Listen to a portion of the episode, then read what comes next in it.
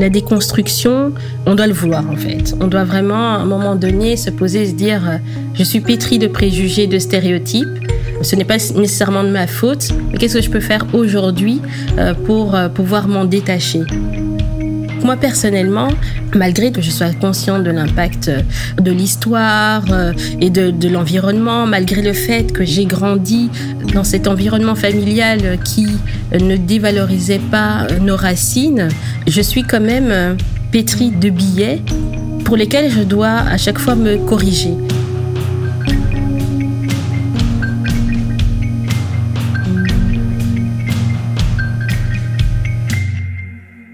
Se construit la mémoire collective d'un pays et celle d'un peuple. Qui donc écrit l'histoire avec un grand H? Celle qu'on nous enseigne, celle que nous apprenons et retenons. Comment les manuels scolaires belges et les programmes présentent-ils la colonisation? Et finalement, quel rapport entretient-on avec notre propre pays quand celui-ci est également celui qui a colonisé le pays de nos ancêtres? Christelle est née en Belgique de parents congolais. Entre activisme décolonial et transmission aux générations futures, elle nous raconte son rapport à ces deux pays et à leur mémoire respective de la colonisation. Vous écoutez le cinquième épisode de Mémoire, un podcast de récits de vie qui aborde la vaste question de la mémoire, par Céline Gransart et Juliette Mogenet.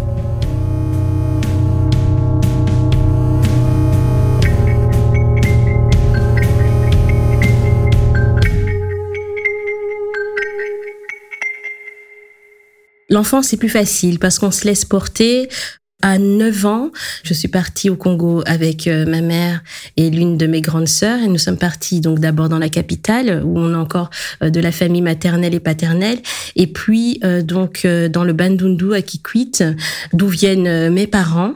Quand on est enfant, on voilà, on prend tout, la Belgique, le Congo, on intègre tout ça, on fait un mix sans aucun problème parce que voilà, on est encore insouciant.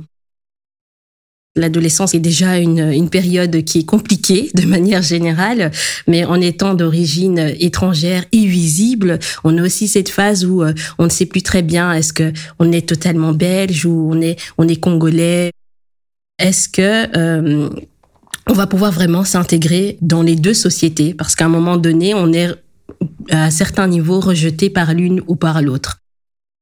Ça a été une période assez difficile euh, et je crois que beaucoup euh, d'enfants euh, expatriés, parce que j'aime utiliser le terme expatrié plutôt que immigré, parce que ça aussi, les mots ont une signification et qu'on va plus tendance à parler d'expatriés quand on parle de personnes blanches qui vont dans d'autres pays. Et donc, être enfant d'expatriés, je crois que nombreux passent par cette phase. Mais à chaque fois, j'étais, euh, on me refaisait redescendre sur terre, donc euh, par euh, ben, l'enseignement déjà de, de, choses positives sur mes origines, la connaissance de la famille, et puis aussi le fait de voyager au Congo, mais pas uniquement au Congo, de voyager dans le monde entier. Ça m'a permis de vraiment découvrir d'autres cultures et de ne pas faire de hiérarchie dans les cultures, et de bien voilà, on a tous quelque chose à apporter en ce monde et, et on est tous valables.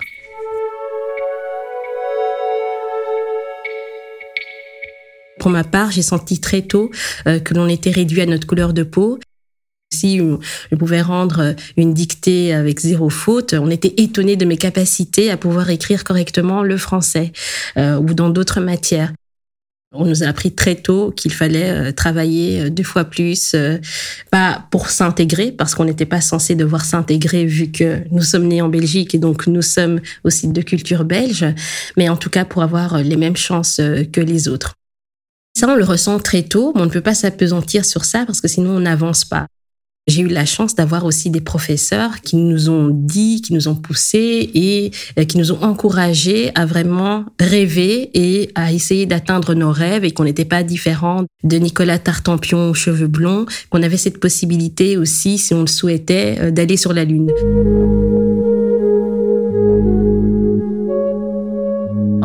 Sixième secondaire, dans le cours d'histoire, on aborde euh, la colonisation.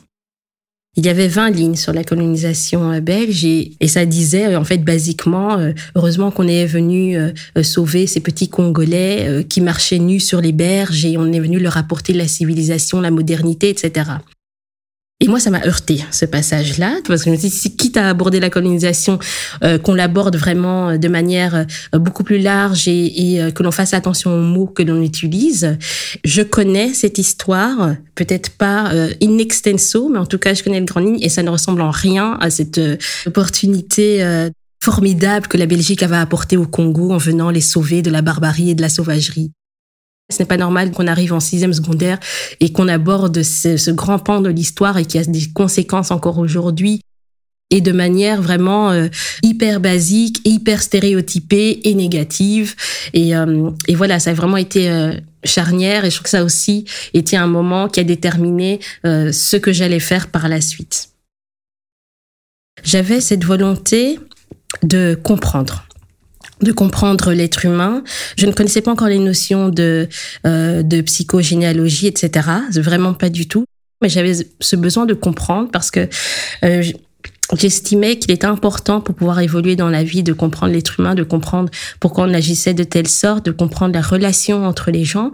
Et la psychologie euh, était euh, était le, domaine qui me semblait le plus adéquat euh, pour moi, en tout cas à ce moment-là je ne voulais pas faire de la psychologie sociale. En tout cas, je ne me voyais pas euh, ouvrir un cabinet et écouter les personnes tout au long de la journée. Donc, c'était vraiment étudier pour comprendre comment faire peut-être pour casser le cycle pour les générations suivantes dans ma compréhension de l'être humain, c'était aussi de, des personnes noires et par rapport au monde qui les entoure.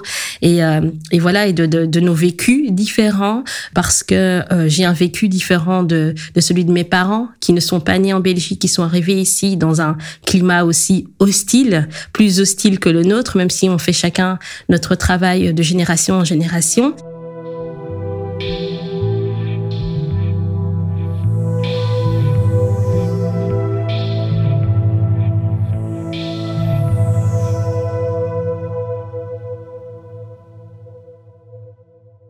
En 2004, ma sœur euh, travaillait donc euh, à Arusha donc tribunal pénal international pour euh, le Rwanda, donc qui investiguait tout ce qui s'était passé autour du génocide.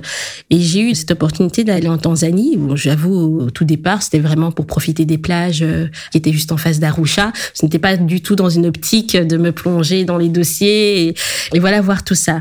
Mais quand je suis arrivée là-bas, on arrivait à Nairobi. On devait passer une nuit à Nairobi avant de rejoindre Arusha en bus. On prend le taxi pour aller rejoindre l'hôtel. Et sur la route, il y a euh, quelqu'un qui se fait écraser. Parce que les gens euh, traversent sur l'autoroute, il n'y a pas vraiment de lumière, etc. Et j'étais totalement choquée. Le taximan, il a continué comme si de rien n'était, parce qu'apparemment c'était habituel. Donc, euh, arrivant en Tanzanie, j'ai vraiment pris conscience de la valeur ou de la non-valeur de l'être humain. Ce n'était plus tant les plages qui m'intéressaient, mais c'était aussi de comprendre euh, quels étaient les enjeux de ce tribunal.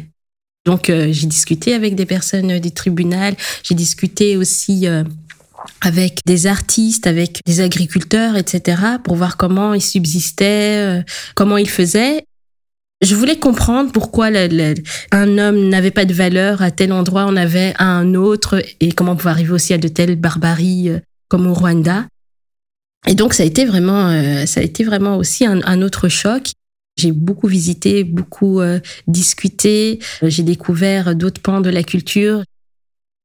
Et donc là-bas, on s'est dit, quand on rentre, on lance une association qui ferait la promotion des cultures, qui aiderait des cultures afro-caribéennes, on ne savait pas encore tout à fait de quelle manière faire ce lien et changer la manière dont euh, la culture africaine était vue en Occident, pas uniquement par les Occidentaux, mais aussi par euh, les enfants d'origine africaine qui n'avaient jamais eu l'occasion d'aller en Afrique et qui peut-être n'avaient pas euh, cette opportunité de pouvoir en savoir plus sur leurs origines et donc avaient aussi une vision stéréotypée de la culture africaine. C'est comme ça que Roots Events est né.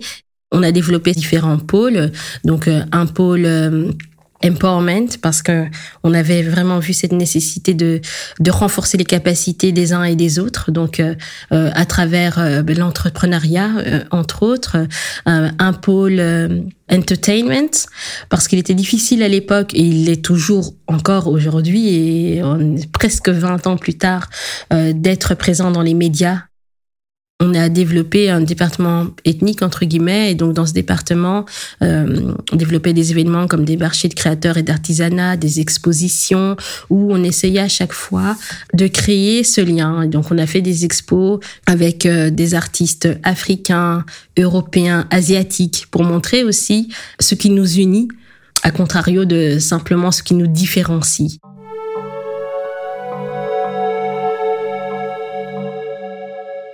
Au fur et à mesure, on a pu vraiment avoir l'adhésion des personnes d'origine africaine qui se sont rendues compte que ce n'est pas parce qu'on est noir que l'on se connaît et qu'on sait d'où on vient et qu'on connaît sa culture d'origine.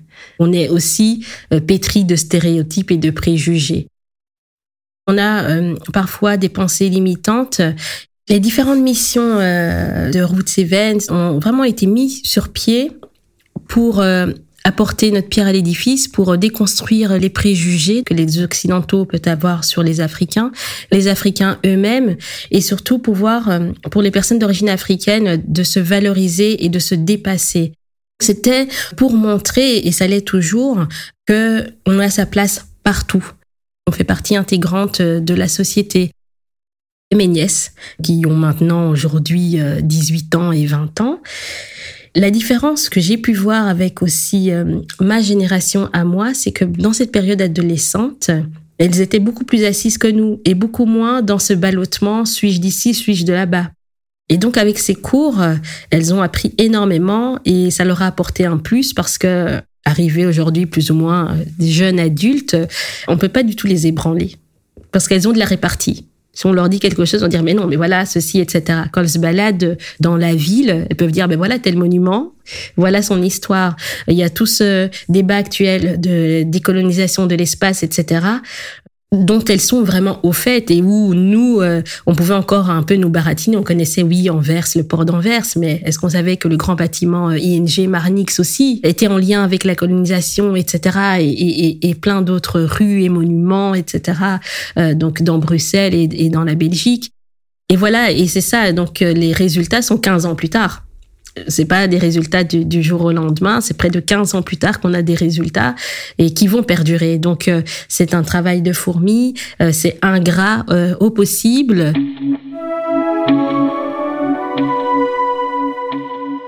Pour moi, la, la déconstruction, c'est un état qui est constant parce que c'est peut-être pas très clair, mais on n'est pas totalement construit. On se construit au jour le jour. On est, euh, on grandit, euh, on se nourrit de de l'extérieur, de la société, de sa famille, des rencontres, euh, des voyages, etc on grandit euh, donc de manière consciente et inconsciente parce que euh, les médias, par exemple, ont un, grand rôle à jouer aussi dans la manière dont on va construire son psyché, dont on va euh, aussi se voir en tant que personne d'origine africaine. Ne pas se voir est aussi une manière de se construire parce que ça veut dire qu'on n'a pas on n'est pas valable dans l'espace public, on n'a pas de qualités qui sont suffisamment valorisées pour que euh, la société euh, puisse porter un regard euh, sur nous.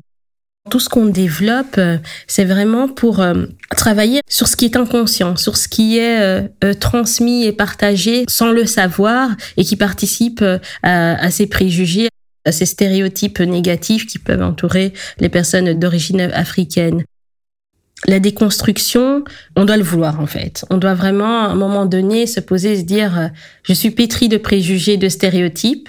Ce n'est pas nécessairement de ma faute, mais qu'est-ce que je peux faire aujourd'hui euh, pour euh, pouvoir m'en détacher? Moi personnellement, malgré que je sois consciente de l'impact de l'histoire et de, de l'environnement, malgré le fait que j'ai grandi dans cet environnement familial qui ne dévalorisait pas nos racines, je suis quand même pétri de billets pour lesquels je dois à chaque fois me corriger. Cet apprentissage constant aussi est aidé par les réseaux sociaux.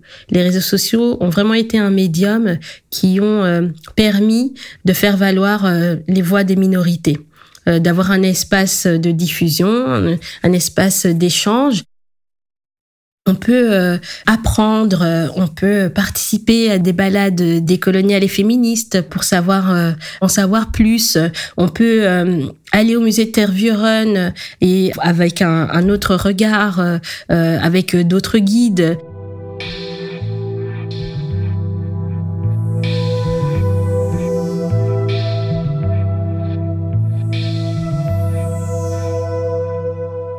En 2010, je suis partie au Gabon. Je suis partie voir mon père avant de partir. C'est un peu le, rituel, un peu euh, la bénédiction avant de quitter. Et donc juste, euh, on discutait et il m'explique que donc nous sommes originaires du Bandundu. Euh, ma mère est donc Muyanzi et mon père donc Inemboun.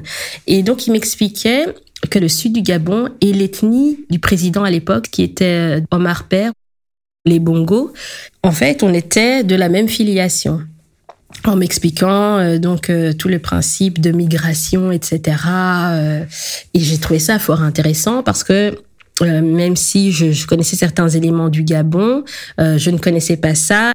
Donc on a discuté, mais malheureusement le temps n'était pas étendu. Et donc je, lui ai dit d'accord, on s'arrête là et on en reparle quand je reviens parce que j'étais vraiment super intéressée. Donc, euh, je vais au Gabon pour un séjour de dix jours et euh, deux jours avant mon retour en Belgique, mon père décède. Et donc, euh, catastrophe là-bas, etc. Je rentre en Belgique et j'ai vraiment cette, cette dernière discussion qui tourne dans ma tête. Moi, je croyais qu'il était éternel et que j'allais revenir du Gabon et qu'on allait continuer à discuter, qu'il allait m'en apprendre plus et que dans cinq ans après, j'allais encore lui poser des questions et qu'il allait encore, voilà, développer, partager. Ben non. Mon père euh, était euh, avocat, juriste avocat. Mon père d'arriver euh, dans les années 60 d'abord pour continuer ses études d'abord en France, faire des stages en Norvège, en Suède et puis arriver en Belgique fin des années 60. C'était un, opposant euh, au pouvoir euh, donc euh, de Mobutu en RDC. Donc dans, dans l'esprit de mon père, c'est qu'il allait continuer l'opposition ici. Et puis dès que Mobutu allait tomber, il allait rentrer au Congo. Bon, il se fait maintenant qu'on connaît l'histoire que Mobutu est resté plus d'une trentaine d'années et donc mon père n'est pas retourné au Congo avant l'entrée de Kabila Père, donc Laurent Désiré Kabila, en 1997. Son diplôme n'était pas reconnu ici en Belgique et avec son esprit euh, euh, donc indépendant d'opposition, il avait refusé de refaire tout un cycle d'études euh, pour avoir son diplôme de droit ici en Belgique. Et il a quand même utilisé ses capacités pour aider ses compatriotes congolais qui arrivaient en Belgique, qui voulaient s'établir en Belgique, qui n'avaient pas de titre de séjour, qui étaient réfugiés, donc à travailler sur leur dossier. Donc mon père était très connu dans la communauté parce qu'il avait aidé énormément donc il y avait énormément de monde qui était là avant donc euh, l'enterrement et donc euh, les gens viennent, on partage euh, un verre, une petite collation. Il y a mes deux amies cousines parce qu'on a grandi ensemble avec d'autres cousins donc de la même génération, donc on discute et puis on se rend compte que en fait avec son départ, c'était vraiment une grande bibliothèque, un grand puits de connaissances et de partage qui était parti. Et euh, là, on s'est dit, mais qu'est-ce qu'on peut faire euh, Parce que euh, il est il est décédé après de 70 ans, et euh, on s'est rendu compte du caractère mortel en fait de nos parents. Et donc là, euh, il y a eu vraiment ce, ce nouveau déclic où on s'est dit, il faut faire quelque chose, mais quoi? Comment on fait pour transmettre? Comment on peut faire que nos parents, de manière générale, puissent être utile et partager leurs connaissances tant qu'ils sont là, tant qu'ils sont lucides, etc. Quel cadre on peut mettre euh, sur pied euh, pour euh, pouvoir avoir cette transmission qui est nécessaire parce que ça va faire des dégâts si elle ne se fait pas. Et c'est comme ça qu'on s'est dit, il faut transmettre les langues, mais les langues ne peuvent pas se transmettre seules, surtout à plus forte raison, les langues africaines, un mot n'est pas qu'un mot. Un mot a tout un contexte culturel. Et donc, en enseignant une langue, on est obligé d'enseigner euh, de l'histoire, on est obligé d'enseigner la littérature, de l'anthropologie africaine. C'est comme ça qu'on s'est dit, on va créer Kili Swati, cette école de langue et de culture euh, congolaise. Et ça a été vraiment un nouveau step euh, dans ce travail de déconstruction.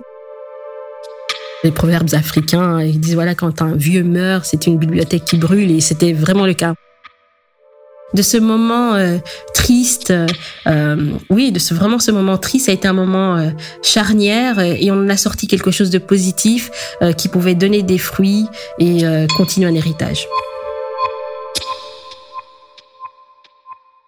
Le fait d'avoir mon fils m'a fait prendre conscience que c'était encore d'autant plus important cette transmission, cette transmission d'héritage, de connaissances euh, dont j'avais conscience avec mon père, dont j'ai pris conscience avec mon grand-père qui a travaillé à l'époque de l'occupation coloniale euh, au Congo. Il était un agent d'État belge au Congo. Avec mon fils, ça a réveillé euh, d'autant plus cette nécessité, oui, de transmettre, d'aller encore chercher encore plus d'informations. Et donc là, j'essaie de peut-être de courir euh, après le temps pour pouvoir euh, avoir tout ce bagage euh, qui sera disponible pour mon fils, pour d'autres enfants, pour mes neveux et nièces, pour pas qu'ils aient ce sentiment de ah, on a manqué quelque chose, on aurait dû. Et, et ça, c'est vraiment quelque chose qui me tient aujourd'hui de, de partager parce qu'on vit, on vit tous dans cette société qui va à mille à l'heure et on se dit on aura le temps c'est vraiment une, conscience urgente que il faut pas se dire que demain est encore là. Il faut vraiment pouvoir euh, rassembler, transmettre, laisser un leg parce que ce sera utile à l'une ou l'autre personne euh, dans le futur.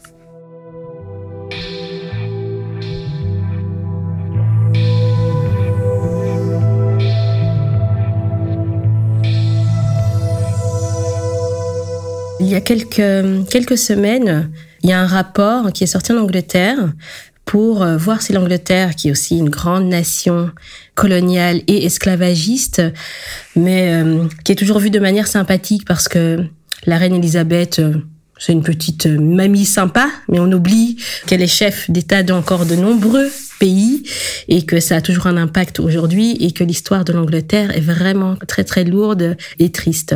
Et donc il y a un rapport euh, sur euh, le racisme systémique qui est sorti et donc qui euh, dit qu'il n'y a pas de racisme systémique en Angleterre. Ce positionnement est un positionnement qui est assez commun à de nombreux pays européens. En Belgique, il y a des rapports statistiques qui sortent, euh, donc pour la discrimination à l'emploi, pour la discrimination au logement, etc. Mais de manière étatique, on a encore du mal à accepter le fait et reconnaître le racisme systémique, à reconnaître aussi les sources de ce racisme systémique et donc à partir de là, de mettre sur pied des moyens pour travailler par rapport à ces sources et changer la dynamique du pays. En 2020, c'était les 60 ans de l'indépendance euh, du Congo. À cette occasion-là, le prince Philippe a adressé une lettre euh, au président euh, Tshisekedi en évoquant cette période coloniale, en ne s'excusant pas parce que les mots ont un sens et parce qu'il n'a pas le pouvoir de le faire sans l'aval du gouvernement. Hein. Et ça a ouvert une espèce de dialogue parce qu'en jouant un peu sur les mots, euh, les gens se sont dit, ben voilà, la Belgique s'excuse. Le gouvernement a décidé de lancer une commission euh, donc euh, de vérité et réconciliation donc par rapport à l'histoire coloniale donc Congo, Rwanda, Burundi. Cette commission elle a été reçue donc par les activistes, les membres des communautés africaines dans leur ensemble de manière mitigée. On s'est dit voilà c'est un premier pas mais qui ne va pas suffisamment loin et euh, il n'y a pas encore cette reconnaissance au gouvernement qui est essentielle euh, si on veut avancer et ce travail il doit être fait euh, ensemble parce qu'on est les, les héritiers de cette histoire et donc il est nécessaire que nous l'abordions pour pouvoir avancer. Pour arriver à la paix, effectivement, il faut dire la vérité, on se réconcilie, mais il faut une réparation aussi. C'est comme ça que ça se passe dans toute guerre, dans tout conflit, pour passer euh, au-delà de ça, pour arriver quelque part et vraiment arriver à cette paix, cette compréhension, on a différentes étapes. Donc vérité, euh, réconciliation et réparation. Au niveau du gouvernement, tant qu'on n'a pas de chiffres, tant qu'on n'a pas de, faits précis, etc., on ne prend pas euh, vraiment mesure de ce qu'il faut faire et de l'impact de cette mémoire collective et de cette mémoire collective non apaisée euh, qui euh, perdure aujourd'hui. Il y a euh, des initiatives qui se lancent, comme la ministre de l'enseignement francophone qui, qui s'est dit que il était important et essentiel de pouvoir enseigner l'histoire coloniale à l'école, parce qu'aujourd'hui c'est encore laissé à la discrétion des professeurs, donc on peut passer tout un cursus sans jamais aborder cette histoire-là et donc ne pas comprendre aussi les phénomènes migratoires ici en Belgique et euh, certaines dynamiques parce que pourquoi tous ces gens-là sont ici euh?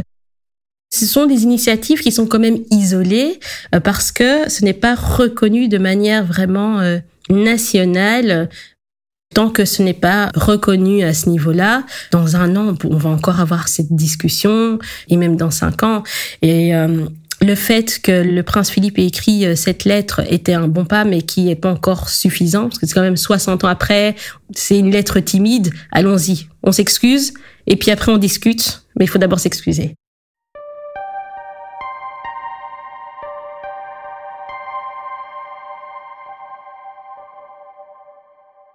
Aujourd'hui, ben, j'entretiens toujours un rapport, euh, euh, j'aime mon pays d'origine, que je ne connais pas parfaitement, quand je vais au Congo, je suis considérée comme une Belge. Et c'est ça qui est toute notre vie, euh, c'est un peu spécial parce qu'au Congo, on est considéré comme des Belges. En Belgique, on est considéré comme des Congolais. Même nos enfants qui n'ont jamais mis un pied encore pour l'instant euh, au Congo. Encore aujourd'hui, euh, ma position, elle est, elle est ambivalente ici en Belgique. Parce qu'autant, c'est mon pays. Je suis née en Belgique, j'ai grandi dans la culture belge, etc. On va dire, euh, basiquement, euh, mon plat préféré, c'est un chicon gratin. Bon, après, c'est aussi euh, chikwang, sardine et pondou, pour ceux qui connaissent. Mais voilà, j'ai vraiment ces, ces deux-là. Et il y a des moments où je me bats contre cette Belgique, contre cet État, contre la manière dont elle n'englobe pas euh, tous ses enfants. Et en même temps, comme je me sens aussi congolaise, je me dis mais pourquoi j'ai ce sentiment par rapport à la Belgique puisque je suis euh, aussi congolaise? Donc c'est c'est très spécial, c'est un peu schizophrénique. Et puis le Congo est vraiment dans mon cœur, dans, dans mes veines, et, et je suis aussi fâchée par rapport au Congo, par rapport à sa destinée, par rapport à tout ce travail aussi de déconstruction qu'on doit faire là-bas. Au départ, j'avais euh, cette idée euh, un peu idéaliste que en fait quand on était noir et africain on n'avait pas besoin on savait on connaissait sa place on n'avait pas besoin d'être déconstruit alors qu'il y a encore tout un travail aussi à faire au niveau des, des pensées, des consciences, mais aussi au niveau académique, euh, au niveau de l'enseignement. Je me suis rendu compte en fait que c'était peut-être plus insidieux là-bas qu'ici. Parce qu'ici, on a tout de suite conscience euh, qu'on a des différences et on nous le fait sentir. Mais là-bas, c'est intégré, c'est intégré dans, dans les cahiers, c'est intégré euh, dans, dans les cursus. Euh, les cahiers qu'ils ont à disposition viennent de l'Europe, viennent de la Belgique, viennent de, la France, via des, des ONG internationales et des programmes mondiaux d'enseignement. Et donc, dans ces cursus, en, en primaire, on peut encore lire en histoire, voilà, nos, ancêtres les Gaulois. Et si jamais ils abordent la colonisation, c'est du point de vue de ce que moi j'ai pu euh, apprendre euh, à l'école ici, c'est-à-dire du point de vue euh, belge, et puis très très condensé. Et donc avant ça, on était juste des sauvages et avant 1885 on était juste inexistants. Donc on peut pas se construire comme ça sans aucune sans aucune conscience de de, de son passé, c'est juste impossible de part et d'autre de mes identités, euh, il y a du travail à faire. Donc, il y a des fois, j'avoue, j'ai envie de déposer les armes et de me dire, ah, c'est bon, ça suffit, en fait. T'as pas envie de juste profiter comme beaucoup de gens et arrêter de, de, de, lancer tel projet, de, de développer telle chose, de, de, d'aller manifester, euh, de participer à des commissions. Et puis, euh, et puis je me dis mais mais non en fait tu le fais pas que pour toi. Tu verras peut-être pas les effets aujourd'hui, mais ça va porter ses fruits. Et je suis pas la seule à être dans cette dynamique.